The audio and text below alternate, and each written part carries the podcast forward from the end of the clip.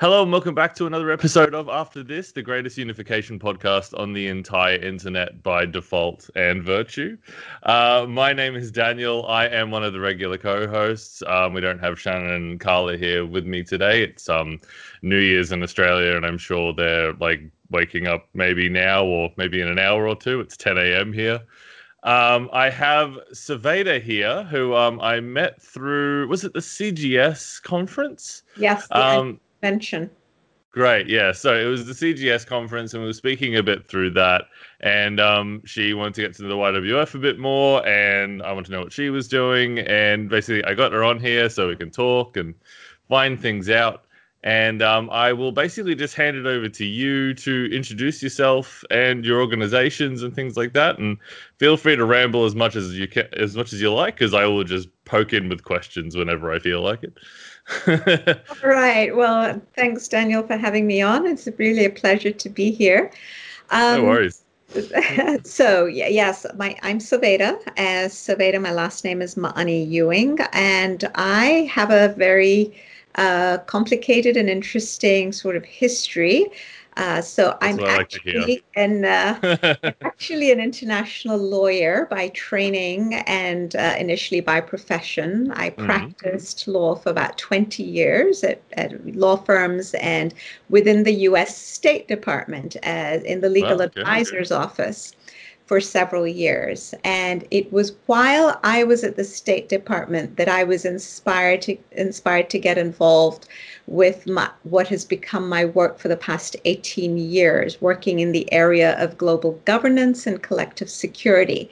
So what I mm-hmm. noticed when I was at the State Department was that um, the, the world even back then so in 2000 late in the late 90s and early 2000s was faced with global challenges of different kinds.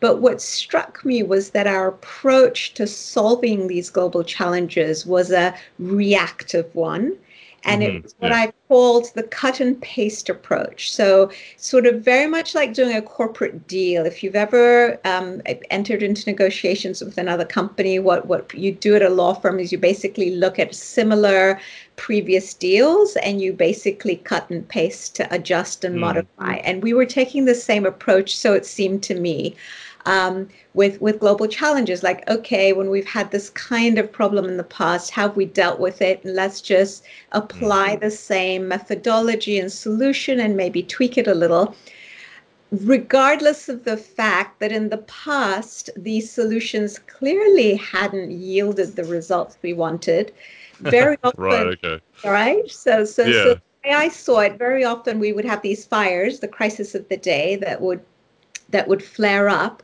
And we were very intent on throwing bucketfuls of water over it to douse the flames without actually killing it. So you always had these embers that were mm. that were still hot, waiting for the next wind of chance or opportunity to come, and up came the flame again. So so our old solutions never actually solved problems at root. Um, mm. They were just band-aids they were so just a symptomatic solution you're not really treating any of the causes exactly um, and and very often ironically our solutions also sowed the seeds of the next disaster um, mm. so just, just, to give you an example um, when when the Soviets were in Afghanistan, we mm. decided that we needed to get them out because that's what we perceived as our short-term interest. So we so we um, armed the, the, the, the Mujahideen to go in and, yeah. and them out. We succeeded in that short term goal, but we sowed the seed of the next disaster, which was the Taliban. Yeah. And then we needed to go get them I out. love making I love making the um the kind of really uh, the really poorly aged reference. Uh, have you seen Rambo three? I haven't. no. Rambo 3 is all about Rambo going in and teaming up with the Mujahideen to oh. basically oh. fight off the Russians and giving them weapons. And they're like freedom fighters and everything in that movie. And I'm like, wow, this is aged poorly. yeah, that's amazing. Well, thanks for that. I will use that reference going it's forward. a great, terrible pop culture reference to exactly exemplify your point. it, it, this is it. And I'm all about providing examples that really hit home. So it was because of so so so my takeaway was that very few people either had the luxury of time or the inclination to think proactively about what our what kind of world we wanted to live in and what steps we needed to take to get from where we are to where we want to be so to bridge that gap. So i took it upon myself. I thought well i'm i'm just one little old me one person but maybe i can do my bit for humanity. And that's when i started doing my work research and writing and consulting and and really started uh, giving a lot of talks and publishing works in this area and doing workshops and now branched off into podcasts and videocasts and so on. So so this is this is where my journey started. Then in 2002. Mm-hmm. Um, I decided to start this little uh, organization called the Center for Peace and Global Governance, which is really an online platform for pooling and proposing. And this is these are the keywords: principled solutions to global challenges. Because you know there are mm-hmm. solutions, but as I said, the solutions we craft often conflict with each other. They're not based on a shared set of global ethics, which I think is no. a foundational a platform from which we need to, to launch all our solutions. Our institutions of global governance don't have a cohesive set of principles that uh, runs through them, that's woven into their fabric, and therefore they are not effective the way they should be. For instance, mm-hmm. the United Nations, uh, and we're seeing it with the WHO during the pandemic. Um, and it so, like I think I think there's a big sort of resistance to um, to acknowledging that there's a requirement for any kind of systemic change. Like mm-hmm. it's it's like I just don't want to have to think about that that might be a factor. I'm just going to keep applying little things, little things, little things, and eventually the problem should hopefully go away, and I won't have to acknowledge that the lack of structure is the problem in a lot of ways. That's exactly right. But you know, I mm. think I really believe that we're going to be forced to it. Our, mm. We see already within this this one year that our social, political, environmental, economic, and even religious systems are unraveling and unraveling hmm. very rapidly. And we see it not just in one part of the world, but absolutely everywhere. And as much as we'd like to stay in denial and put our heads in the sand, once they've completely collapsed, we won't have any alternative but to face the reality. You know, Arnold Toynbee, the famous 20th century historian, said something really interesting and actually relates to this whole topic of world fe- the need for a world federation and global governance. He mm. said, We have a really bad habit of being allergic to the idea of the need for systemic change, and particularly of the idea of creating some sort of global governance system. Mm-hmm. He said, Good news is that it's just a bad habit, and habits can be modified and changed.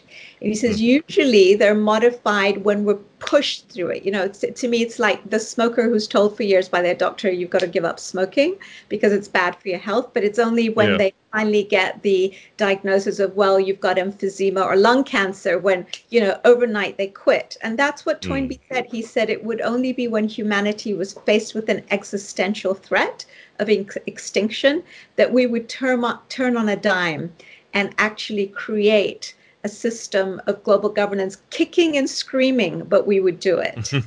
so, yeah. so yes, I because totally... we're always we're always trying to go for the easiest thing, right? It's like you wake up every day. It's like, what's the minimum I can do to make sure everything still functions and I'm okay? Like uh you know it's like as a person like on a personal level even we do that in a lot of ways. It's like ah oh, look you know i don't need to get that today. I should really do some exercise. Ah uh, you know 10 minutes is fine. You know it's kind of like yeah. it's just thing and thing and thing. And we do it on a systemic level like as an entire civilization because in so many ways we're we're just we're just a person on a bigger level. We don't want to have to do the really hard thing if we don't absolutely have to. Yeah. Um, yeah, I, I really, I really hope that whatever the kickover thing isn't something permanent, um, and that it's something that we can fix and reverse or whatever it is. I mean, who knows how bad things have to get before we hit our flipping switch. Well, that's the thing. How much will we have to suffer before we say enough is enough? And you know, it's so Mm. interesting that the point you made uh, that I want to loop on is, is a really important one. That just as in our individual lives, we have certain ways of thinking, certain what I call mindsets that lead to certain dysfunctional habits. Um, once by flipping and changing the mindsets, or just even shifting and mildly adjusting them, we res- uh, we can then adopt new, more constructive, empowering habits. So too, as a collective whole, we do exactly the same thing. And it was because of my belief in this and my belief that actually it's got to be the starting point. Because look, you can give human beings the best laid plans. You know, there's someone who needs to diet. You can tell them exactly these are the foods to eat. This is the exercise you need to do to be healthy. But Mm. if they're not motivated, they won't do it. So the question Yeah. that comes what do we need to do collectively also to motivate ourselves in order to take the steps that will get us to a better world, a more peaceful world, a more secure world? And it was because I really thought this was important that actually I've just written a book that was released. Uh, it's being released, well, it's already released your time in Australia, January 1st, 2021, called The Okay. The alchemy of peace and it's all Okay. about six essential shifts and mindsets and habits that we collectively need to take in Hmm. order to take us to the next step uh, and Oh, okay, out, cool. you know, what are the old mindsets and what are the old habits and then what are the new proposed mindsets and what new habits do they lead to including the habit of creating a system of global governance fit for purpose for the 21st century and beyond Yeah, no, absolutely. I um I find because I, I professionally I'm I'm a salesman. So the thing is like my whole thing is like selling to company owners and things like that. So I deal with fairly large companies usually, but one of the things that I've noticed, and it's what I've been trying to introduce to this movement in general, is, um, and I, I say this in a lot of the conversations I have with people because I find it's a lot of people who are very academic um, and they don't really understand the process of convincing a normal person to do something. Mhm. Um, whereas what it really is a lot of the time is you really need to spend a lot of time getting them excited about this endpoint. So the thing is, you know, when you're selling someone anything, it's almost irrelevant what the thing is or what the cost is initially. What you're trying to sell them is the end result of if they had it, this is what your life would be like. This is what you'd be doing. Um, and then it's like, oh, that sounds great. And then you work backwards and say, okay, here's all the boring, annoying crap you have to do to get to that result. And that's what I try and do, and that's what the whole YWF is sort of about is is trying to get people excited about the endpoint, and then sort of like creating this streamlined explanation of how we might be able to get there, and making it very understandable. So we got so we have all these regular people joining, you know, because that's obviously the biggest problem that this movement has is that you know if it comes purely down to academic arguments we'd probably destroy everything because we're really good at those Agreed. but Agreed. but the thing is it's just it's our ability to convince normal people with material and media and ex- simple explanations um, you know talking about the things that they care about um, getting to that end point again like saying this is what it would be like and then they're like you know that sounds amazing. I, i'm really excited about this end point that you're talking about. Say well we got to do this and this and this to get there but you know it seems worth it right? And they're like yeah absolutely. So we're selling world federalism as an endpoint um, and then yeah trying to help the other organizations which have a much better understanding of how to get there and what the processes are um, to sort of i don't know streamline their explanations as well. So 'cause that's what the whole movement needs right it, ne- it needs this more public face because at the moment we're, we're really good again at convincing really educated people who want to sit down and read 10 things um, and and listen to long explanations and stuff but i mean you only really make change when you've got the vast majority of the public who are only ever going to be interested for like five minutes Yep.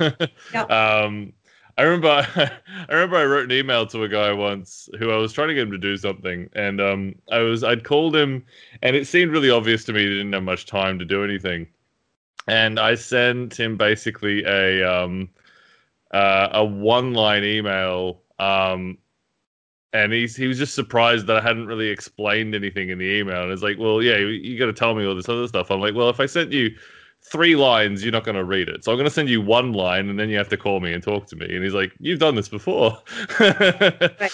and it's just it's just you realize how little time and attention people have, right? And that's what that's what a lot of this material I think comes down to is like we have to make our point really quickly yep. and really succinctly, and yep. um, videos are great for that. So um, I think the way that you speak about it and everything, I, I think you understand that because you seem to understand that you're trying to explain these very complicated concepts in very simple terms if you can do it. And obviously, you've done a lot of speaking gigs, so the thing is, you get you get that.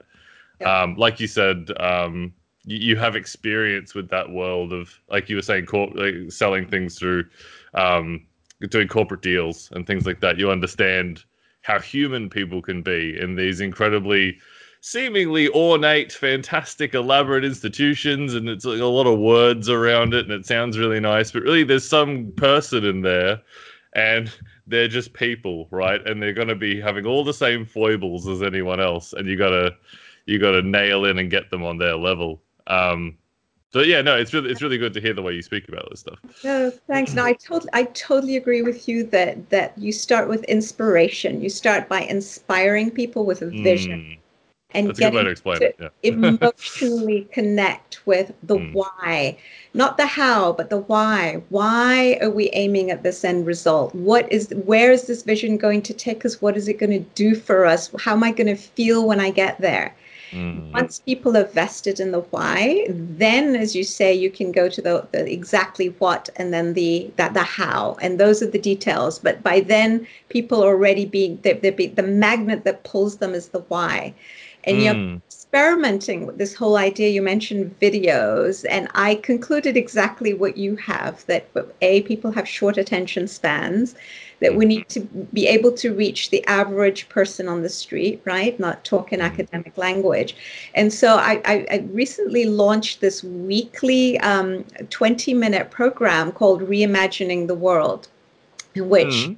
I, I, take a topic uh, that has to do with with you know what could we do to uh, to create a different world first of all let's imagine what that might be and then what would it take to get us there but it's really more inspirational than anything and mm. I've had really good responses to it. So, as I said, it started as an experiment, but it's been fascinating to watch. You know, people, all sorts of people getting in touch saying, you know, I want to be on this too. I want to be on it, and it's live. Mm-hmm so people can yeah. interact and they feel also vested in the process because they can they can offer comments and questions.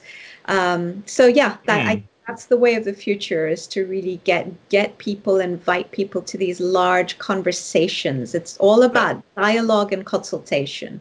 That might make really good podcast episodes actually. Like get you like if you find certain ones are really um, certain ones make really good points. Like you could come on and I could grab my regular co-hosts and we could sort of ask you about it and the way that you went through it and things like that. Because hitting like these topics in these sort of succinct ways, because when people scroll through podcasts and stuff, they look for the ones that you know are topics that they're interested in. So if you have these succinct questions, it's right. like this one deals with this little thing, then people might you know engage with that more easily than at the moment i think we're at like 71 episodes so it's yeah. really it's really hard for people, I think, to just go through the whole thing and find yeah. the thing that they like. Congratulations! Wonderful. I, it's it's remarkable. We were reflecting on this, I think, um, a month ago that we'd been doing it for a year, and and we're like, wow, we've been doing this consistently. It's it's um, I think we missed a couple of weeks, but not many actually. It's been pretty good. So most of them are me and the two friend two friends I have in Melbourne. Um,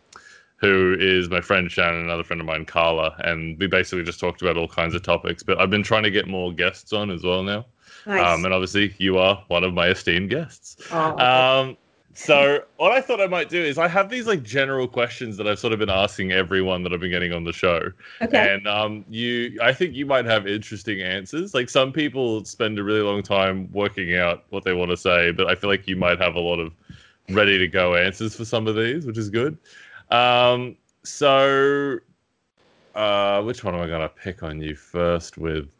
Um, okay, so historically, I like this one. So historically, in all the organizations that you've worked with and all the things you've seen to do with the World Federalist Movement, has there been anything in particular that any any movement or any sub movement or whatever has done that seems to have had a really good effect in terms of um, growing the movement or having a really positive impact that you would like to see continued or brought back that doesn't happen anymore or something like that? mm, that's a really good question because coming so while you think i'll just explain yeah. briefly as well. I don't i don't I hope i don't throw you off by explaining but oh, basically me and a lot of the other ywf people are pretty new to the movement proper. Like we've always thought about this stuff but we haven't been in the movement properly. And so to us it's like what has worked that maybe they just stopped doing and we should really be trying to focus on again because it worked for x y and z. Um, if you can't think of anything, that's fine. I have a lot of other questions that I can throw at you. So one one thing jumps to mind. Um, so I'll actually share two thoughts. Um, yeah, one, no, one is to incorporate that the topic of why world federalism is so critical uh, as a means to solving our current global challenges um, in in the context of debates that take place in high schools because that's where okay. you really get people engaged right when people who are in high school are still not vested in a career and they're not thinking in linear fashion and and thinking about the bottom line and responsibility they're still very open and in the mode of exploration so i think planting the seed or creating the environment in which they can explore these topics and be persuaded and, and get them to engage and think and to think about the pros and cons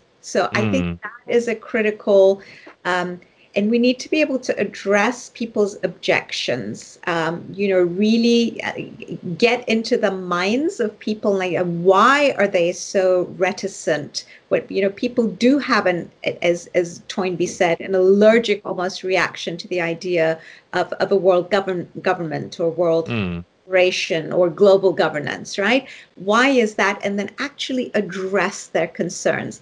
So mm. it's something that I think has not been done. I think maybe in the 40s, late 40s and 50s, we started doing that a little bit and then stopped doing it. And it's one of the things that, so it's one of the things that through the, the Center for Peace and Global Governance, CPGG, it's the lines of action that we're, we're going to be focusing on this year, sort of addressing objections uh, to, to, to global governance. Mm. The second thing, and this is really something for, for governments to do, and it's kind of an inspiration. So I don't know if you're aware, but it's something actually I've written about in this new book because I think it's inspirational. And we need to look at models of things that have been done successfully in order to um, encourage ourselves that things are possible because very often when we yeah, give true. suggestions people's first people who've become jaded and cynical automatically say ah no that you know that's never going to happen that's not possible but mm. if you hmm. demonstrate that it's been done successfully before then there's hope right oh well we did it once why not do it again so mm. the example is this I, I don't know if you're aware that in the run up to the San Francisco conference for the creation of the United Nations in 1945, um, the United States government, which was very active in creating this new organization, namely the UN, uh, realized it conducted a poll and realized that most of the people in this country were not in favor of some critical things including the need for a an international standing force or standing police force to stand okay. in the place of of you know tyrants like another hitler mm. right so yeah. how do you avoid, how do you kind of nip something like that in the bud the next time you have a ruler like that um, who is going to mm. commit genocide on a mass scale? So they realized that they couldn't go to this conference and sign on to this charter with a provision for an international standing force if the people of their country weren't behind them, right? Yeah, no, exactly. So so the State Department, get this, uh, unbelievable. The State Department started a six month intensive program of educating US public opinion. And they did this in a fascinating way. They basically came at it at, from every angle. They contacted business leaders, they got in touch with academics and lecturers, they uh, they got into uh, radio programs, they had Hollywood make a, documentary, they they uh, they the uh, they enlisted religious leaders, they talked to people in churches and and, and just newspapers, women's magazines, and just blanketed the country essentially with information like and it was very open transparent information like this is why we think we need this you know if we don't have something like this this is the trajectory in which the world is likely to end up you know another a third world war with with, with another hitler and so on and if we do it here are the advantages so the pros and the cons just mm. out there so then when they did the next poll, the numbers had totally flipped. A large okay. Of people in this country were on board and completely solidly behind their government in in in in, in creating this organization, including this this concept of collective security and an international standing force. Mm. I find that fascinating, all right? So yeah, absolutely. History it's quite and different to now. people know or remember that such a thing was done. And mm. so to me, it's one of the things, it really gets my juices flowing when I realize that we can. Mm. Do, now we don't have to wait in, in the internet age we don't have to even wait for governments to do that because we now have access to so many of these sources, including, as you say, the podcasts, the videocasts, and, and all these yeah. things uh, student populations, you know, movements within universities and colleges. Mm. So I think if we come up with a systematic plan for blanketing and educating basically public opinion and infusing people with this vision and this inspiring vision of where we could be, we could get ourselves there.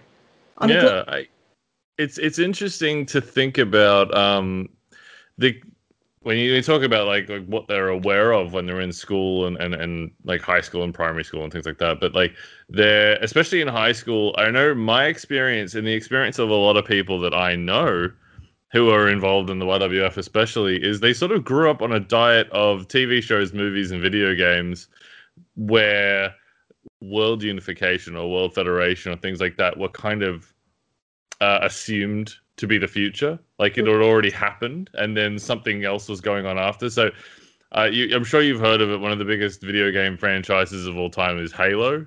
Yep. And Halo, the whole premise of that is it's it's all about Earth is united and they're fighting off aliens. And so basically everyone grew with this this context of like, oh, this is all the fascinating stuff we'll be doing if we were working together.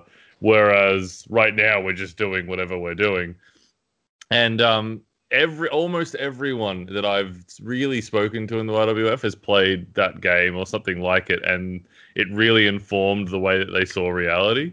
Um, and I grew up on Star Trek and everything else as well, but like that seems to be where a lot of us come from. This is this like popular understanding without the academic backing. But then as we got older, we looked into the academic side right. and we got more involved with it. And I think that's out in the world, and we've sort of noticed it with the way that we've prospected for people with the YWF, is that I would easily guess that there is a few hundred thousand people who already completely agree with mm-hmm. everything that we're saying and have no idea we exist. Right. Like that, and that's um that's the main kind of person we get on the Discord and Reddit and everything is basically people popping up saying, I've always thought this, no one ever talks about it I'm astounded to find a big community, and I'm really happy to find a big community that says the same thing. And a lot of them come from that same place of like TV shows and video games, and they've always thought about it, but no one was talking about it, so they never really did anything. Um, and I've always thought the first thing we should do is just try and market as widely as possible a community that everyone can join. So obviously the Discord now Reddit pages. So I don't know if you used Reddit at all, but we have um, one Just with five thousand. Yeah. So yeah. yeah.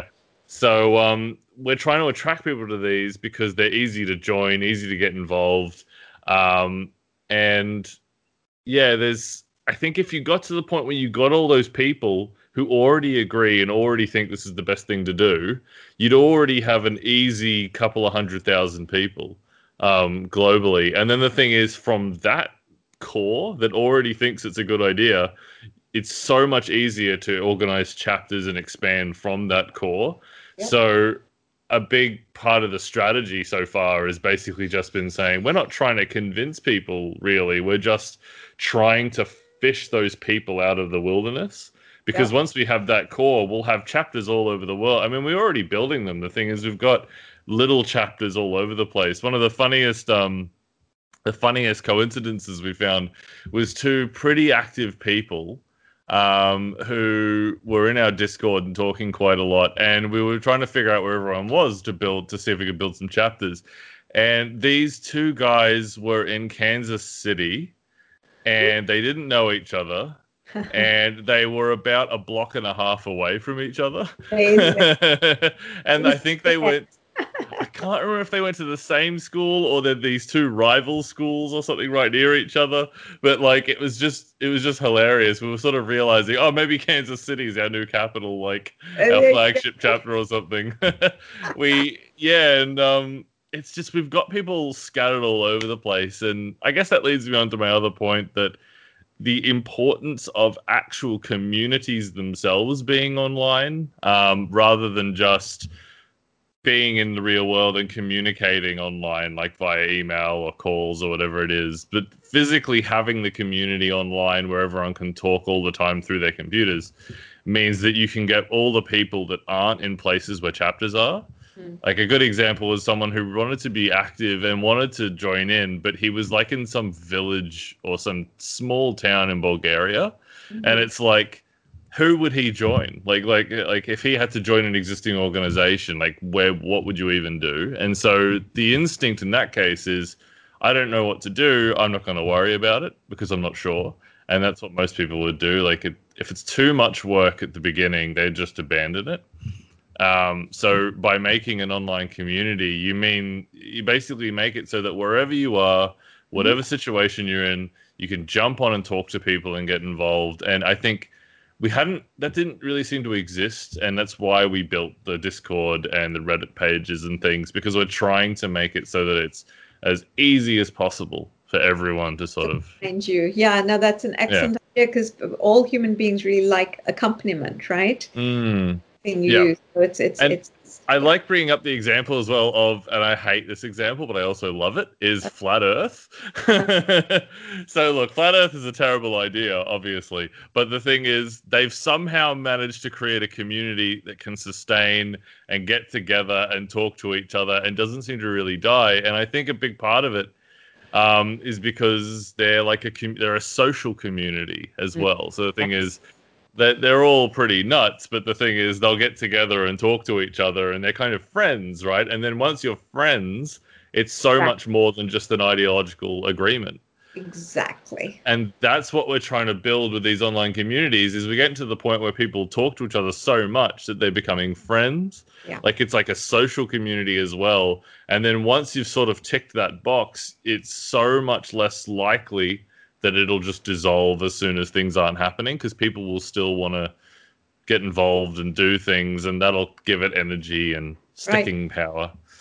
Um well we, we've been talking a lot and we've only gone through like two questions. I have like 10 so i might have to get you back for round two. I don't know. Um all right so my my next question and i love i've asked every guest this and i love this question okay. is basically um it might take you a second to answer, which is fine. Um, stumped. It stumped WFM Japan for a little bit, which was good.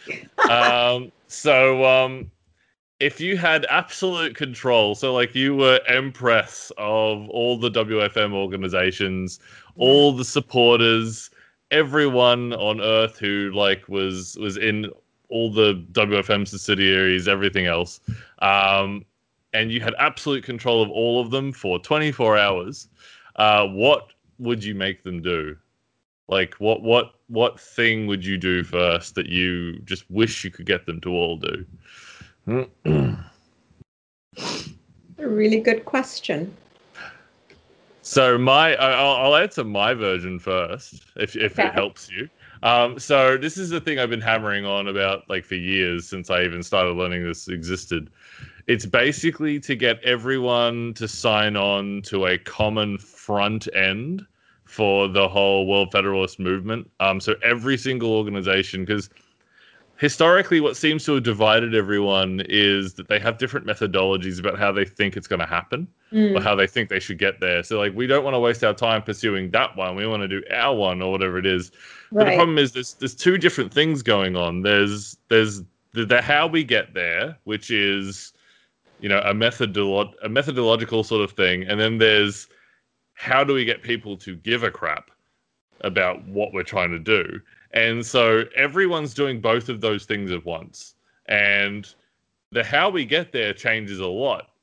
The getting people to give a crap, everyone's trying to do the same thing and they're basically doing it in the same way. Like I look at I look at all the websites popping up, I look at all the videos that people make individually for their own little brands and it's very over it's so much overlap on that end. Like everyone's making the same points, trying to make them in the same way talking about the same things, and but the the lack of sort of common common resources, I guess, or common effort is meaning that you've got like one little video here, one little one there, ten random websites that all are kind of okay, but all say sort of the same thing. Um, and it's a real mess. Like in terms of making a global movement, if you compare it to something like Extinction Rebellion, as as an example, um, if if Extinction Rebellion London does something, Extinction Rebellion Sydney can share it on their Facebook page, and it's really obvious that it's the same organization. They're doing the same things. They're working on the same stuff. The logo is very similar. It just has different colors. Um, it's as a layperson looking on social media, I very quickly put together that there is a big global movement, and there's opportunities and there's things to be a part of and stuff like that. We don't have any of that mm-hmm. in the mm-hmm. World Federalist organizations, where because we're so fixated on the methodology side. So what I'd want is for everyone to create one common front with mm-hmm. a common logo and a common naming convention and stuff like that, so that we can publicize ourselves and then make a bunch of different teams or something for mm-hmm. pursuing methodologies because people have passions of different ones. So that's that's what I would do if I could click my fingers and do it yeah I, I think it's an excellent idea so you know i would I kind of break it down. So, in addition to the common front, which is, is sort of the whole marketing aspect, the common front. Yeah, exactly. Yeah. Creating a shared vision of the future we want, right? Focusing on that mm-hmm. because there has to be, while, while the how we get to, we have to identify the mountaintop. This is where we want to end up, right? There may be different paths for getting there, but this is the mountaintops. Have the shared vision. Um, and then I think the second thing that's really critical is to be willing to come to agreement on like three top priorities that we can all agree on. Mm-hmm.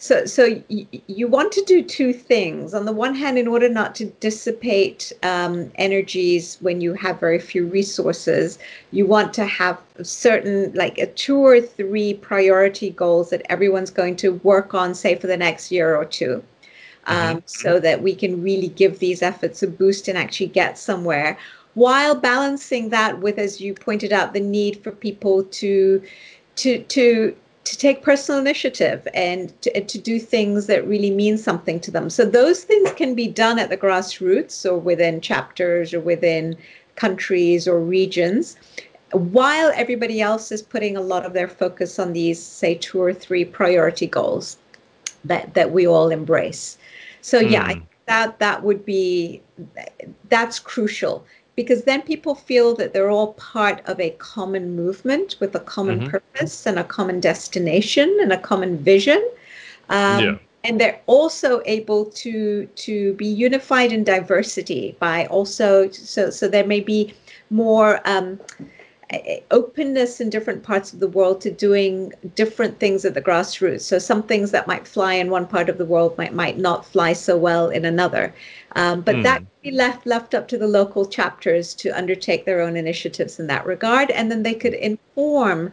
Um, you, you'd need to have an excellent system of communicating everything that's being done to everybody who's involved in the movement. So again, through that. Mm front that you talked about so that people can be inspired by what somebody say in a village in, in botswana is doing or in argentina um, and say hey i think that'll work here while hmm. also mm. Recognizing that oh we also have these three big goals to focus on for the next mm. whatever it is a five year plan or a three year plan or whatever yeah so, I think I think we're trying to build the facilitation of like at least the internal communication channel through the Discord is mm-hmm. hopefully um, what we want to see is is people becoming very quickly aware of what everyone else is doing. Um, because that through that they can post things like I'm we're working on this, and then instantly everyone else in the movement sees it.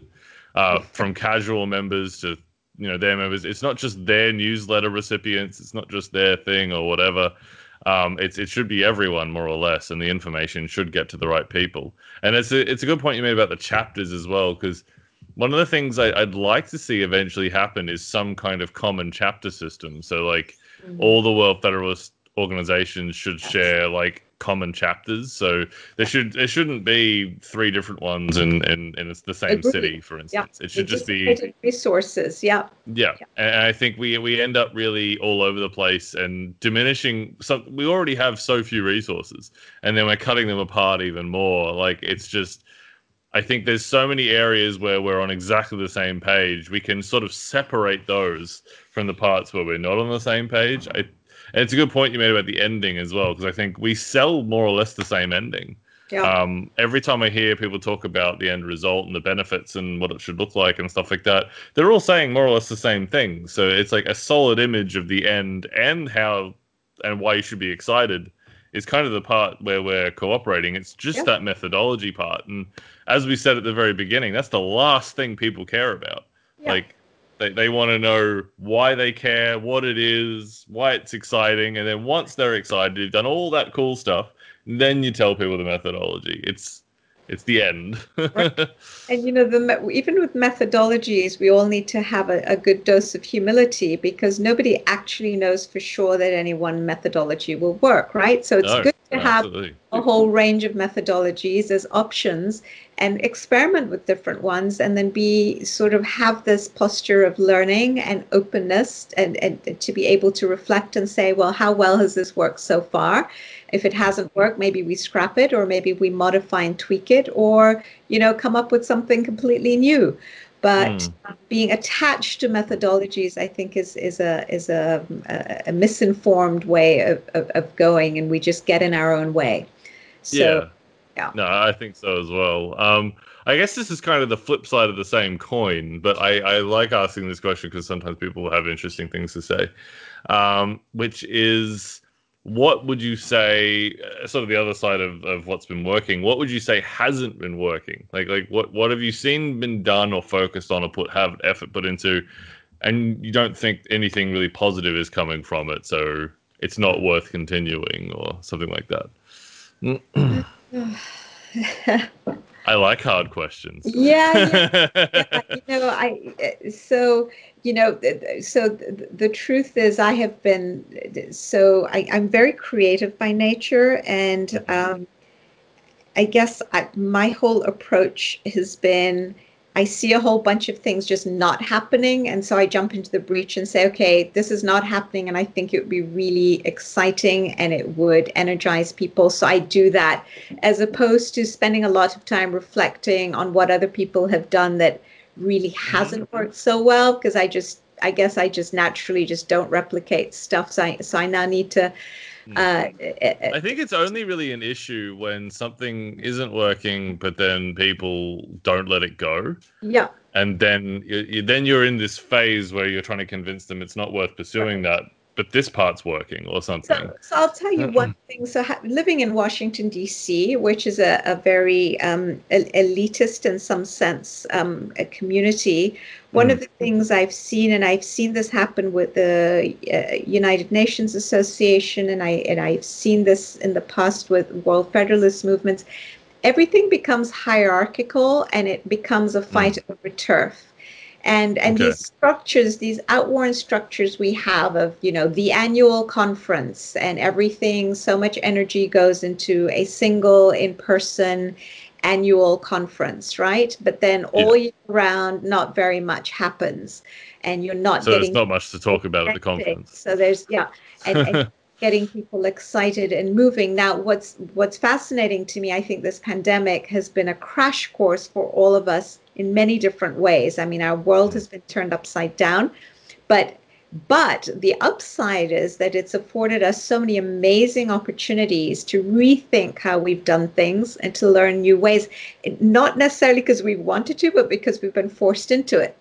So mm. I'll hmm. give you an example. Um, so even with, with the UN, so they they've got a pretty sophisticated um, system in place for getting dialogues going and so on, but still it's been very hierarchical and has, has shut out a lot of people. Now, this year, mm. pandemic year, was the first time when the, the conversations about UN reform really broadened, partly thanks to the UN Secretary General, who uh, created a system in which he asked people, individuals all over the world, to fill out surveys and tell the UN what it was they thought that the UN should be focusing on and how it, it could change. But mm. apart from that, they still had these meetings, and I was really stunned to see I participated in two meetings 24 hours apart from each other. One was the one organized by the UN, and it was funny to see how excited people were because more NGOs and more people participated in it than ever before. Why? Because we were all on Zoom. And so yeah from the villages again in Africa and South America and in Asia who otherwise wouldn't be able to afford the money to fly and come over and stay at hotels or just the barriers to entry you know who you know and who you know mm. whose list you get on they wouldn't be able to participate all of a sudden had a voice despite mm. that we had what 2000 and some people and and communities participating so 24 mm. hours later i participated in a different event that was hosted by some some new NGO on the block, and they had two hundred thousand people participating. Right? Mm. It was mm. absolutely astounding between. Mm. On the various platforms between Facebook and YouTube and, and, and Zoom and so on. And they had really interest and, and it was multi-generational. You had young people you had people my age you had older folks you had professionals you had non-professionals. The voice of the young was very loudly to be heard. Um, you had a lot of ethnic and racial diversity and it was just amazing you know with mm. the resources so but because they they put aside that old model of you know we're just going to do things once a year and they, they're creating a yeah. movement right so mm. that's I mean, that's not how like movements. I don't think that's how modern movements work anymore. Like, I don't know. I feel like that can kind of work maybe if you have a lot of resources and you have the right people representing the right groups. You're coming together to to figure out what to do with these massive amounts of resources or something and like you need to really sit down and think about it and and talk to each other and work out the important decisions whereas I don't find this movement has anywhere near enough resources to have that kind of structure. I think the kind of stuff they have available and the kind of people and the kind of money, it needs to be a far more fluid structure. Mm-hmm. Like, and I mean, again, that's that's why we have the systems that we've been trying to put in and get everyone on because it means that the conversation and and the planning process and what we're doing with what is constant like every single day you log on to Discord and a bunch of people have said a bunch of different stuff about a bunch of different plans, had a bunch of different ideas, and everyone's throwing little bits and pieces in all the time and you're sort of building things all the time. You know, it's not something that you don't think about for months at a time. You get an email and you go, that's interesting and then the next day and then you're at a meeting and they're like okay so what's happened and everyone's like not much yeah. as, i mean exactly. a lot of the meetings i've been on that's pretty much the yep. summary almost it's yep. like a little bit's happened but meaningfully not a lot has happened um, and i think that's a product of people living their own lives essentially and turning up occasionally to agree that this still needs to happen sure. um, and so, yeah, I, I, completely agree with you. I think I think the fluid, constant communication method um, is what we need to be doing. Um, it's not really helping us at all to have these isolated things, especially if you're in Australia, right, or something like that. Is it's it, it's going to cost me 50 1500 dollars or something to to fly over to where you guys are, yeah. and like it's just prohibitive a lot of the time. Whereas if you're in the states, you can pretty easily get to wherever it is, or if you, even if you're in Europe, technically you might be able to, but it's it's very quickly becomes unfeasible for other parts of the world. And the thing is, like one of our members who's fairly active is in the Philippines, and the thing is, I know the average Philippine wage is quite a bit lower than it is in Australia. And so the thing is, you'd expect the same thing for him to be able to fly and pay the same money to fly to you guys. Mm. It's just you're just creating a little bubble effectively of like who can and can't come. Uh, I was complaining about this with um, the Democracia Global girls, so Camilla and um, Amelia, and they were saying the same thing. It's like, oh, you know what it's like to be on the edge of the universe, sort of thing. Yeah, we can't come to anything because it costs too much. Oh, and, and we, we, we really lose out when we don't hear all these voices that Mm. should be participating in the conversation. But you know, one of the challenges, Daniel, is while you have what you call fluidity and constant conversation, there is a Mm. danger of things just constantly, uh, just uh, beginning and ending in conversation. That's So, true. Yeah. the trick the the and the difficulty and i think this is why it's been a challenge and nobody has has been completely successful at it so far is to figure out how you maintain systematicity that actually builds toward something a, a- a Mm. goal that is tangible so that you're not just having conversation for the sake of Yeah. conversation right conversation is there to raise consciousness and awareness so that we then act but that action is that's why i was thinking of creating two or three like top priorities that can galvanize everyone we can all come together and act and Mm. set we need to have benchmarks and ways of measuring our progress and success i think that's really important I'm gonna forget this if I don't mention it. I just just on that point you said about talking about it, because if I don't say it, I'm gonna forget that I thought about it, and it's Yeah. interesting.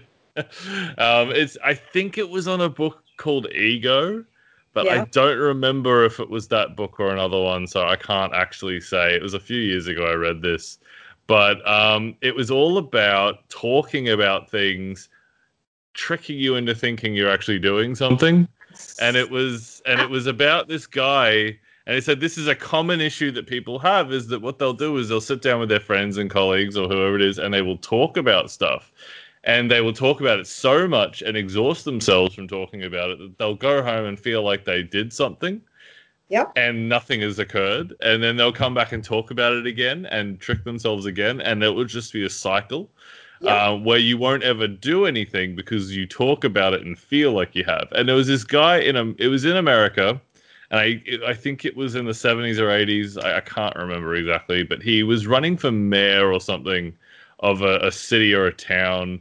And what he did was he wrote a book about what it was going to be like if he did win that election.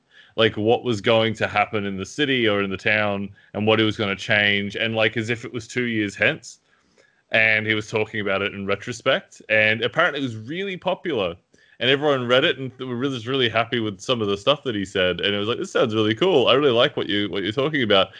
And after he wrote the book and and put it out and everyone liked it he says actually i've kind of done the part i wanted. Like he apparently writing about it kind of got it out of his system and that's all he really wanted to do. He now he didn't really want to have to go through the hard part of doing it because Yeah. he'd sort of had the satisfaction of feeling like he'd done it. Yeah. um and so they were talking about this thing that it's just getting into the talking trap uh, Right. of the si- the simulated success of talking about something as if it's happened And you Um, see this yeah. very much if you're, if, for those of your listeners who will one day hopefully become parents, you see this as a parent.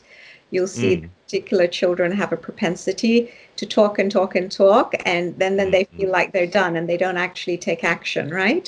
And then you Mm. have other children who do first and then come and share. And, and the trick is to spot that early and to train the young folks to uh, let let your your deeds be greater than your words, right? Do Mm. first and then talk about it later. Um, that's I a had- really interesting point yeah yeah, I had a teacher, and I grew. I, I grew up. I was raised initially in Nairobi, Kenya, which is where I was born. And my Mm. fifth grade teacher was an American. Um, he was with the Peace Corps, and he always, whenever you came to him and said, "Oh, I'm thinking of," he'd cut you off and he'd say, "Don't talk about it. Do it." And he just Mm. you off. he just didn't want to hear about it, and Yeah. Started training us you know i thought it was really interesting and it, of course it was extremely ag- aggravating at that age yeah 10 years old and here's this teacher who just didn't want to hear it and it was like don't talk about it do it that's that's And good though yeah done it. Yeah. Yeah, because I mean, I know a lot of people like that. Like growing up, like friends and stuff, you'd get together and you'd be talking about all the stuff you want to do, and then it's like, yeah, and then nothing would really materialize, but they talk about it and not really do anything with it, and you can kind of see that in all kinds of places and all kinds of movements. It's just it just seems to be a human trait. Like we all do it and we can trick ourselves into it. It's it's just having that awareness that I guess your teacher would have given you, which is really really fascinating. I've never heard of a teacher doing that, but that actually sounds like a really good idea. Um, this, just yeah, yeah. You know, and it, it segues into what one of the one of the habits I talk about in, in, in my book, The Alchemy of Peace, is the our habit of electing unfit leaders, right? Leaders mm-hmm. who are, are are not up to the task of helping mm-hmm. humanity face the challenges of our time. We're seeing this in spades with, with COVID 19 and the economic recession and climate change and nuclear proliferation, all these huge mm-hmm. existential threats. Um, that um, uh, I, have lost my train of, uh, of everything thought. kind of becomes a talking shop when people are trying to advertise themselves, right? And so it's like right. so, they so just listen to the words, they sound good, so I was thinking in terms of our leaders. So one of the problems we have is that this whole the whole way, the method of of of, of running for office, of elections, the whole mm. idea of campaigning, of electioneering, of standing on platforms and saying, I am going to do this and this and this and this. And we all know that we either expect our, our politicians to lie to us or to not mm-hmm. follow through on most of their promises. And we've kind of entered into this very weird bargain where we know that, and yet we vote for them and we elect them into mm. office. And then we're constantly disappointed because they are either unable or unwilling to follow through, or they're be so beholden to the moneyed interests that have paid for them to get into office that they can't actually fulfill the promises they wanted to because now they have to fulfill other promises. And so this is like one of those really poor dysfunctional habits we have in all parts of the world and we need to just get past it. But it's tied to this mm-hmm. exact phenomenon that you know once they've once they're done talking talking talking they're done. That's it. They don't ever have to follow through. And we don't hold their feet to the fire. We don't say hey mm. wait a minute. You said you were going to do this and we absolutely expect you to do this right? We just mm-hmm. say oh well that's just the way the whole system is well, yeah. yeah. look at where it's getting us. Look at how much suffering is occurring in the world because of the broken systems that we've just bought into and stuck in our heads in the sand over. So, what will it take? What mindsets need to shift? And what is the new habit that we replace it in? What does it mean to learn to elect fit leaders? What is the mm. definition of a fit leader? What are the qualities and motivations that we look for? These are all really important topics that we also need to be talking about that, as I say, tie into exactly this phenomenon that that we've been talking about. Yeah, I, I think I think we've as a problem with that. Like uh, the problem that we've seen with that is that um, we overinvest and overestimate, I suppose, the scope and ability for individuals to change what's going on.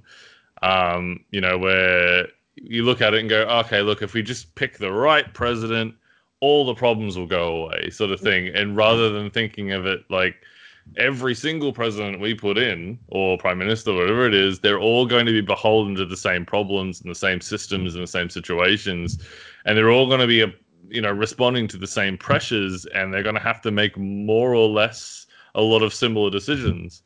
Um, and Unless yeah, we change so, the system. Unless exactly. So that's the thing is like the thinking needs to be less about the person Turkey. Per, person talking about themselves and what their platform is and more about the systemic issues that we have. And i just yeah i would we just need to bring more attention to the fact that most of our problems are systemic rather than this particular politician is crap because of x and y and it'll all get fixed and we replace him with that guy instead. Although you know the, the two have to go hand in hand because you can oh, devise yeah. the most brilliant system of governance yeah. but if peopled by by human beings who are corrupt or mm. uh, narcissistic or dishonest it, it, it's not going to work so you have mm. you have to pay attention to both ends i don't think you can say most of our problems are systemic or most mm. of our problems have to do with with flawed characters it's both and we have to start opening our eyes and tackling them at both ends Yeah, yeah no, absolutely. No, I, I, think it's purely just the fact that we've ignored one completely. And yeah. Um, anyway, that has been a really fun hour. So thank you for coming on, Sovaida. I'm definitely going to have to get you back to talk about more stuff because you're good at talking, which is always helpful on a podcast. I like to. I can't just stop there and not do anything. So yeah, yeah, no, absolutely. You don't fall into the trap. Um, no, that's that's very healthy. I'm glad. Um, anyway, so thank you very much for coming on. Um, I'll remember and try and figure out where I can put you on another one because I'm always gathering groups of guests to talk about different topics and stuff. Um, so do email me if there's anything in particular that you want to talk about or something, um, and then we'll just go from there. Um, but jump on the Discord. Definitely I, I jump on. Will. Thank you Introduce so yourself. much for having me on. And I, yes, I look forward to jumping on the Discord and getting to know more of you out there who are young world federalists or young yep. Federalists in the making. we have all the old ones on there too, which is yeah. good. Great. Wonderful. Um, so thank you very much. And um, I look forward to talking to you more. Okay. Take care. Happy Thanks New Year. Thanks very much. Okay. See you later. Bye. Bye.